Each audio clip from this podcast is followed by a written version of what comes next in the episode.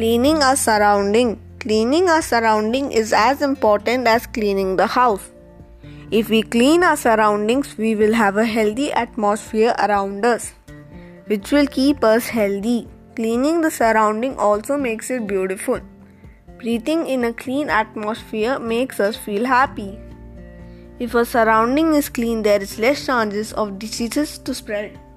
If you breathe in clean air, you will have a good immunity to fight against diseases. To clean the surrounding, we should do the following. We should plant trees.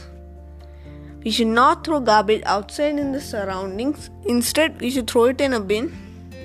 We should host up cleanup programs on holidays in our society or layout. We should not use single use plastics. We should compost our food waste. Thank you.